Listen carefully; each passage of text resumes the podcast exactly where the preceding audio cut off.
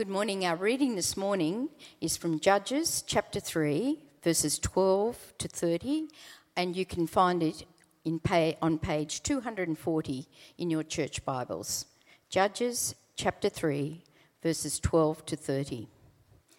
This is an extraordinary story of God's judgment over Israel, both negatively and positively, through a man called Ehud. It has also extraordinary details. Again, the Israelites did evil in the eyes of the Lord. And because they did this evil, the Lord gave Eglon, king of Moab, power over Israel. Getting the Ammonites and Amalekites to join him, Eglon came and attacked Israel, and they took possession of the city of palms. The Israelites were subject to Eglon king of Moab, for 18 years. Again, the Israelites cried out to the Lord, and he gave them a deliverer, Ehud, a left handed man, the son of Gera the Benjaminite. The Israelites, of, the Israelites sent him with tribute to Eglon, king of Moab. Now, Ehud had made a double edged sword, about a cubit long, which he strapped to his right thigh under his clothing. He presented the tribute to Eglon, king of Moab, who was a very fat man. After Ehud had presented the tribute, he sent on their way those who had carried it. But on reaching the stone images near Gilgal, he himself went back to Eglon and said, Your Majesty, I have a secret message for you. The king said to his attendants, Leave us. And they all left. Ehud then approached him while he was sitting alone in the upper room of his palace and said, I have a message from you, for, from God for you. As the king rose from his seat, Ehud reached with his left hand, drew the sword from his right thigh, and plunged it into the king's belly. Even the handle sank in after the blade, and his bowels discharged. Ehud did not pull the sword out, and the fat closed in over it. Then Ehud went out to the porch. He shut the doors of the upper room behind him and locked them. After he'd gone, the servants came and found the doors of the upper room locked. They said, He must be relieving himself in the inner room of the palace. They waited to the point of embarrassment, but when he did not open the doors of the room, they took a key and unlocked them. There they saw their Lord fallen to the floor, dead. While they waited, Ehud got away. He passed by the stone images and escaped to Zareah. When he arrived there, he blew a trumpet in the hill country of Ephraim, and the Israelites went down with him from the hills, with him leading them. Follow me, he ordered. For the Lord has given Moab, your enemy, into your hands. So they followed him down and took possession of the fords of the Jordan that led to Moab. They allowed no one to cross over. At that time, they struck down about 10,000 Moabites, all vigorous and strong. Not one escaped. That day, Moab was subjected to, made subject to Israel, and the land had peace for 80 years. I know what you're thinking. that story's in the Bible. Are you serious? G'day, my name's Nathan. And uh, if you couldn't tell, um, I'm the youth minister here at St. Matt's, um, and I chose that passage. um, I enjoy watching movies, and I know that's about the most generic thing someone can say about themselves, right? Because who doesn't love a good movie? But over the years, I've enjoyed collecting movies and, and, and creating a bit of a collection at home. And I will admit that they are in alphabetical order. And I reckon that's probably a throwback from when I used to work in a video store, if you can remember what those things were. Now, if you were to come past sometime and browse the shelves, not only would you be able to conclude that I've got great taste in movies, but you'd also notice that I am a fan of superhero films. Now, I know some of you will be sitting there going, great taste. Superhero films, really? Not sure they go together. Scott, for instance, when I told him we were talking about superheroes today, just kind of rolled his eyes. I was like, okay, boomer. it's all right. I know superheroes are not everyone's cup of tea, but it is hard to argue, I think, with their popularity at the moment in particular. So, back in April this year, the worldwide box office record that had stood for 10 years was finally broken when Avatar, sorry, not Avatar, when Avengers Endgame came out. Now, it made over a billion dollars in just five days, its first five days of release, a billion dollars. And it would go on to make $2.7 billion one movie, $2.7 billion. It's staggering. And if you combine the box office takings of every Marvel and DC film, put them all together, you would have more than $27 billion. And that's just from ticket sales. So that's not even accounting for the merchandise. I can't imagine what that would amount to if you put all that together. It's crazy. So, you know, you might not be into superhero movies, and that's cool, but there are lots of us who are. That's all I'm trying to say. Scott. Today marks the second part in our Advent series. Those of you who were with us last week saw that we're taking a look at Jesus' backstory. That's what we're doing. The figures, the types, uh, the, the kinds of shoes that Jesus was expected to fill from the Old Testament. So, the prophet, the priest, the king. And how, with every single one of them, Jesus turns out actually to be greater than all those who came before. Today we're looking at Jesus, the greater judge. Now, look, you're probably like me, and you hear the word judge, you think of the wig, the flowing cloak, and the hammer, right? And I think that's understandable. And you know what? You're not too far off. It's just that when it comes to judges in the Old Testament, the wig, the cloak, the hammer, it's a little bit more like this guy's. Which is to say, if there were any biblical figures you could equate with modern day superheroes, it would be the Old Testament judges.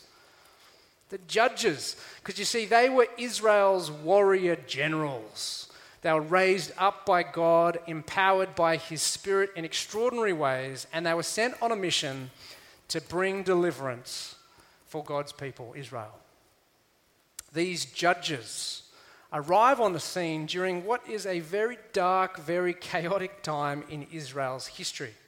You see, they'd gone and done the slavery in Egypt thing, so God sent Moses to set them free. And then they did the whole 40 years traipsing through the desert thing. And so God went and sent Joshua to lead them into the long awaited promised land and it was a great place to be. It was a place of plenty, a place of protection, a place of peace. That is, until they went and messed it all up. And unfortunately, that happened almost immediately. So, nice one. So, what happened? Israel forgot about God. That's what happened. They chose to intermarry with the very nations God had commanded them to drive out and because of that, Israel ended up worshipping the gods of these other nations. They turned away from the Lord, and eventually, by turning away from the Lord, the Lord actually turned away from Israel. And he removed his favor. He removed his protection from them, allowing Israel's neighbors to become their oppressors. So they actually became slaves again, this time in their own land. Can you imagine that? Out of one prison and into the next. And it was entirely Israel's fault because they had chosen to forsake the one who had been protecting and providing for them all along. Look, it wasn't the smartest move. Let's put it like that. And it, it's out of this mess, from out of this mess, right, this low, dark moment in Israel's history that the book of Judges comes about. And if you've ever read through the book of Judges, you'll know that it is very repetitive. Each episode we get follows a pattern whereby Israel sins and they turn away from God, and so they end up getting overrun and oppressed by the enemies. Israel eventually cries out for help from God, save us. And in God's mercy, he then raises up a spirit empowered warrior, a judge, through whom God then brings salvation to Israel. Then rest and peace reign until the time of the judge's death, at which point Israel turns away from God and the whole thing just kind of kicks off all over again and around and around and around and around and around it goes. That is the book of Judges. and it reveals two really important things. You kind of get the point once you get to the end. The first is that it, it reveals the despair of trying to live life without the life giver. It just doesn't work. And secondly, it also exposes humanity's desperate need for deliverance deliverance from our enemies, but maybe even deliverance from ourselves. The question is how does Jesus fit into that picture? Well, there are 12 judges that are mentioned across the book. Some just get a verse or two, others get a bit of a longer account. But there are echoes of Jesus through each one of them. For instance, you've got Othniel, the first judge. His name means Lion of God. And Othniel, as it turns out, is also from the tribe of Judah, which makes him literally God's Lion of Judah. Sound familiar? Well, then there's Shamgar. I like Shamgar. He only gets one verse, but it packs a punch. Because in this one verse, we're told that Shamgar manages to face off against impossible odds 600 enemy soldiers, and he single handedly defeats them all, not with any conventional weapon, but with, with something that amounted to little more than a plank of wood. Sound familiar? Well, then there's Jephthah. Jephthah. Isn't that a great name? Jephthah. Too bad I'm not having any more kids. Jephthah. Jephthah gets re- rejected by his own people, and so he goes off and he gathers to himself a bunch of misfits, and they roam the countryside with him. Sound familiar? Well, then there's the most famous of them all, Samson the Strong. And before he's even born, his folks get visited by an angel who tells them to expect a baby even though it's physically impossible for them. Now, that sounds familiar, doesn't it?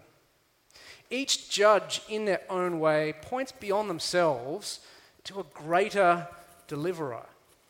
Ultimately, they point to Jesus, to God come down in the flesh, who would be the greatest judge and whose triumph over the enemy would secure lasting deliverance. Not just for Israel, but for the whole world.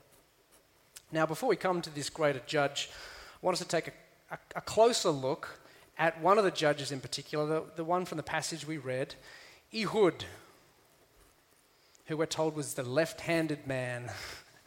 Interesting way to describe him, which probably also meant that he was goofy footed. Just for the record, not sure how much swell there would have been in ancient Mesopotamia. And hopefully, you were just at least a little intrigued by Ehud's story as we read through it before. It is a cracking tale. I hope you still got it there in front of you, page 240 if you've lost it going to work through it for a little bit. And I, to be honest with you, this has got to be one of the most thrilling, one of the most graphic stories in Scripture. And at the very center of it is left handed Ehud, our daring and courageous hero. It is totally the kind of story that would not be out of place in a superhero movie. Notice there in verse 12, it starts off in the familiar pattern of all the judges Israel rebels against the Lord. And so God gives them over to their enemies, to Eglon, king of Moab, who rules over Israel with an iron fist, we're told, for 18 years. Verse 15 Following the pattern, Israel cries out. And what does God do? He raises up left handed Ehud in order to deliver them. Now, you might be asking at this point, what is with this left handed thing? You know, what's going on? Why does the story keep mentioning it? Well, that is actually part of the story, and all will become clear by the end, so hang in there. Ehud's mission starts off with something that, at least from the outside, would have just looked totally ordinary. Israel sends tribute to Moab, so gold and food and rare treasure. And it would have been something that Israel would have done regularly as a way for them to kind of display their submission to this foreign ruler. But the tribute offering on this day was different, and it was different because God's anointed was the one leading the procession. So, this humiliating act for Israel actually becomes the means by which Ehud is able to bring salvation to the nation. Because the tribute gets him access to the palace, and then his mention of a secret message gets him time alone with the king. And then we come to what's got to be the most superhero moment of the whole story. Ehud delivers his witty pun Eglon, God's got a message for you. Why don't you take a guess what it might be? I'll give you a hint. Starts with double edged, ends with sword. Ehud's blow falls, and with it, so does Eglon and his empire. And it's really only at this point, right at the end, that we get to see the significance of Ehud having been left handed. You see, the guards, assuming that he fought with his right hand, would have only checked his left side where you would keep your sword if you're right handed. Instead, of course, because he's left handed, he's got his sword on his right hand side, which wasn't checked. And he's able to conceal it from the guards. Which means Ehud's blow against Eglon literally came out of left field. It was so unexpected, it caught Eglon and the empire of Moab completely by surprise. Ehud then makes his escape, returns to Israel, sounds that trumpet call, and delivers those triumphant words to the nation. Verse 28, he says, Follow me, for the Lord has given Moab, your enemy, into your hands. The assassin dealt the first deadly blow, which began what became complete and utter victory for God's people that day. It's incredible. They'd been slaves of Moab for 18 years, but in God's mercy and through the heroics of this appointed Savior, Israel then enjoys 80 years of rest and peace. It's a remarkable story. Ehud gets the heroic exit, escaping out of the palace. But one of the things I love about superhero movies is actually the heroic entrance. You know what I mean by that, right? The heroic entrance.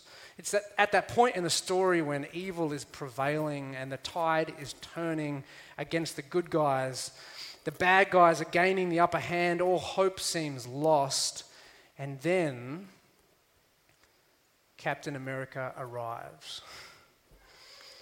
I've got a clip. I'm not sure the sound's going to work properly. We'll just see how we go. It's not working at all.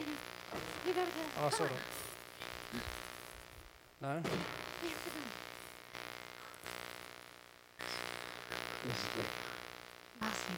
That's terrible. You can watch the clip. It's not as good without the music, though. The bad guys turn up. They're looking all evil, haven't brushed their teeth. And the good guys, right? They're, they're about to cop it. They're really down. She's got glowing hands for some reason. And then they notice something in the background. You know who that is, right? Captain America. And the music's like, ba bum, ba bum, ba da ba bum, ba bum. And it's like, yes, he's here, right? It's great when the music works, it's great, right? Everything stops the music changes. And I love, in particular, the, the, the shots of their faces, the relief when they notice, when they realize that the hero has arrived. And it makes me think of that moment when Jesus announced his arrival in, in terms that paint him as the greater judge. It comes partway through Luke chapter 4. Jesus has been baptized, he's been tempted in the desert, and then he he, his ministry really kicks off. He rolls into his hometown of Nazareth, into the synagogue one Sabbath, and they ask him to read from the scriptures. very intentionally, he decides to read from Isaiah 61, which says this The Spirit of the Lord is on me, because he has anointed me to proclaim good news to the poor. He has sent me to proclaim freedom for the prisoners and recovery of sight for the blind, to set the oppressed free, to proclaim the year of the Lord's favor. What a picture that is of Jesus' spirit empowered mission. You notice some of those lines as well freedom for the prisoners. He's been appointed to set the oppressed free. Sound familiar? The best bit, in my opinion, though, is what happens immediately after he's read the scriptures in the synagogue that day. We're told that he rolled up the scroll, he gave it back to the attendant, and he sat down. The eyes of everyone in the synagogue were fastened on him. Who is this guy? What has he just read? And he begins by saying to them this. I imagine the music kind of starts. Ba-da-bum, ba-da-bum, ba-da-ba-da, ba-da-bum, ba-da-bum. He's like, today the scripture is fulfilled in your hearing. It's a drop the mic moment, right? Like Captain America stepping out of the shadows Isaiah's ancient words of prophecy still ringing in their ears, Jesus says, That is me. Today is the day of salvation. This is the year of the Lord's favor. The heroic entrance. And you see, at that point in Israel's history, they were once again subject to a foreign nation, to Rome. They were prisoners in their own land again, just like they'd been so many hundreds of years before to Eglon, king of Moab. And so in Jesus' day, they were once again longing for deliverance and redemption and salvation. Some people expected that Jesus would bring a sword with him, just like the judges of old. Some people wanted him to lead a violent uprising against Rome and expel them from Israel. But what they all failed to understand was that the battle Jesus had come to wage was far greater, and the victory he was planning to deliver far grander than anyone could ever imagine. And he would do it in the most unexpected way possible. You see, similar to Ehud, Jesus led the, the procession through the streets of Jerusalem, bearing his own cross, offering his own body up as tribute. He was delivering himself not to any earthly king, but to the ruler of the air, to Satan, the greater enemy. And you can only speculate, but surely Satan must have been there that day, feeling pretty chuffed with himself, right? Watching on as God's only beloved Son went to be crucified like a criminal. And yet, even as he began to celebrate his victory, as the nails were driven into Jesus' hands and as the Son of God's dying gasps rang out, like Eglon, the great enemy, must have heard a whisper in his ear I have a message from God for you. It is finished. It is finished. A deadly strike coming completely out of left field. Jesus, the greater judge, lands this most unexpected blow against the supreme foe. And in that moment, with the sacrifice of his own life, Jesus strikes death down. Just like the king of Moab, in that moment on that hill outside Jerusalem, the ruler of the air was run through, not with a blade, but with a cross. Charles Spurgeon famous 19th century preacher, had a great way of putting this moment. He said this I love this. Our Redeemer's glorious cry of, It is finished, was the death knell of all the adversaries of his people. Behold, the hero of Golgotha, using his cross as an anvil and his woes as a hammer, dashing to splinters bundle after bundle of our sins trampling every indictment, destroying every accusation. What, a, what glorious blows the mighty breaker gives with a hammer far more ponderous than the fabled weapon of Thor. Thor. Spurgeon was a superhero fan. I like him even more now. with Jesus landing that fatal blow, he brought death's reign to an end. And he cleared the way between us and life by clearing the way between us and God.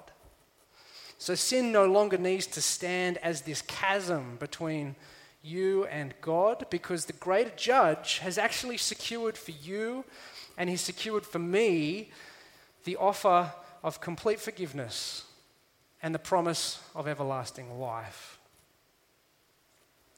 I wonder, have you been delivered by Jesus, the greater judge? You know, one of the things that fascinates me about superhero movies is just how popular they've become in the last two decades or so. And really, what that might be saying about us as a society. That's interesting, I think. Jerry Robinson, uh, he was responsible for creating the Joker, probably the most iconic villain in comic book history. He said something interesting about this recent rise in popularity of superheroes. He said this I think heroes are back.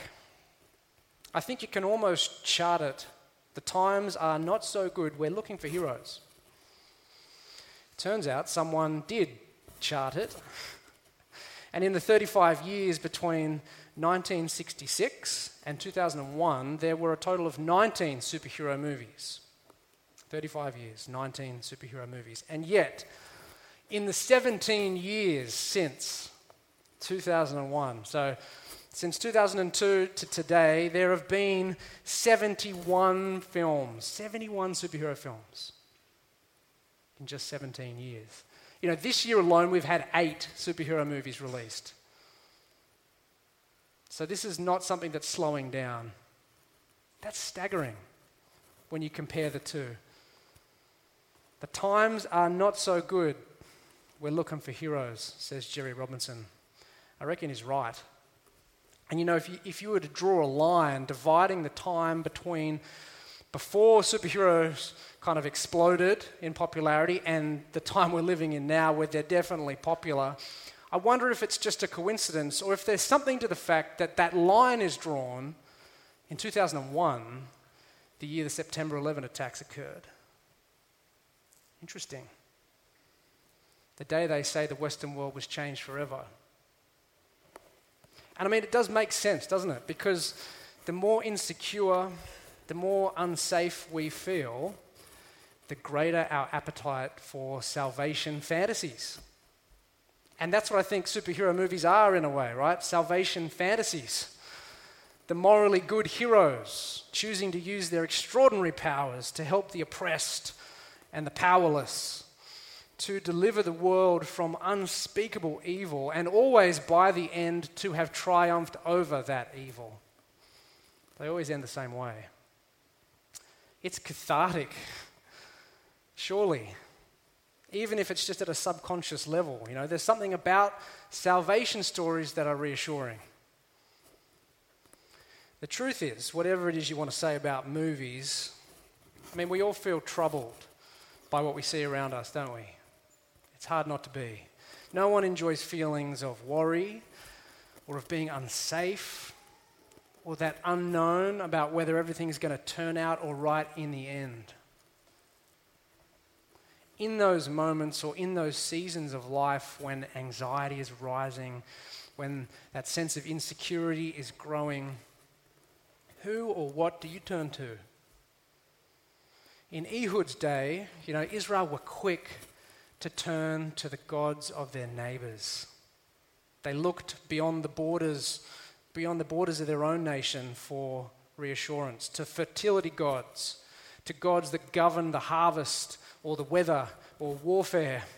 Each one of them holding out to them a promise of greater security, greater safety, greater success. And when times got tough, why not? Why not try them out? You know, what's the harm? hedge your bets, cover your bases.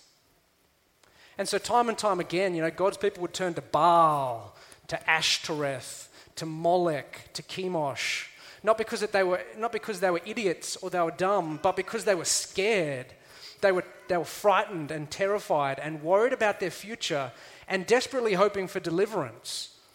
and looking for something that would provide comfort and reassurance. You know, I think it's easy for us to, to look back at Israel in the Old Testament and just ridicule how flippantly they, they turned and worshipped idols. But if I'm honest, how different from them am I really? You know, because the idols might be different. But I know that temptation when, when, when I'm going through my own times of insecurity and worry and fear, that temptation to look around and to notice the idols that our neighbors are looking to for their salvation. It's easy, maybe without even realizing it. You know, none of your neighbors are looking to Baal for their security, but they're looking to ING, to the bank balance they've accumulated. They're looking to the property that they were savvy enough to purchase at the right time. They're looking to the reputation that they've been building with their friends and colleagues. They're looking to the accolades they've received over the years, to the family they've been raising, or to the body shape and size that they've had the discipline to maintain. How easy, how tempting is it for us to place our hope in similar things? And it's easy because that's what everyone else is doing around us. And if I'm not careful, it's in those times when I'm feeling the most unsafe, when my future is looking the most insecure, it's in those times when the temptation to go after those things is at its strongest. The reality is, though, of course, that neither Baal nor a healthy bank balance has ever had the power to deliver anyone. Those idols make all sorts of hollow promises to our hearts, but they will never be able to make us truly safe. Not the kind of safety that actually matters, not the kind of safety that we actually need. The only one who can deliver on that promise is the one who defeated the ultimate foe. Only Jesus, the greater judge, has that power. And if he is your deliverer, if you're willing to entrust yourself to his salvation, then you know what? You are safe. You are safe. Ultimately safe, eternally safe, safe in all the ways that matter the most. Do you know that? Do you know that you're safe? Do you truly believe it? Deep down in your bones, do you believe it? Because we really need to remember it. We need to stop taking it so lightly. We need to start drawing our confidence from it, our comfort from it, especially, especially in those times when we're most gripped by our fears and our worries and our insecurities, because truly, truly, there is no safer place to be than with the one who has conquered death. Have you been delivered by the greater judge? Let's pray. Father God, we thank you for your word with obscure stories like Ehud's that we may never have read or pondered before, and yet that speaks so loudly of your Son's ultimate deliverance of the whole world through his victory over Satan and sin and death. Father, we pray that these words this morning from your word may encourage us and comfort us, may pull our attention from those idols that we're surrounded by, that we may fix our eyes on you, our great deliverer, that we may, may place our hope and our trust in the salvation you have won for us in your Son that he may be indeed our great deliverer. Amen.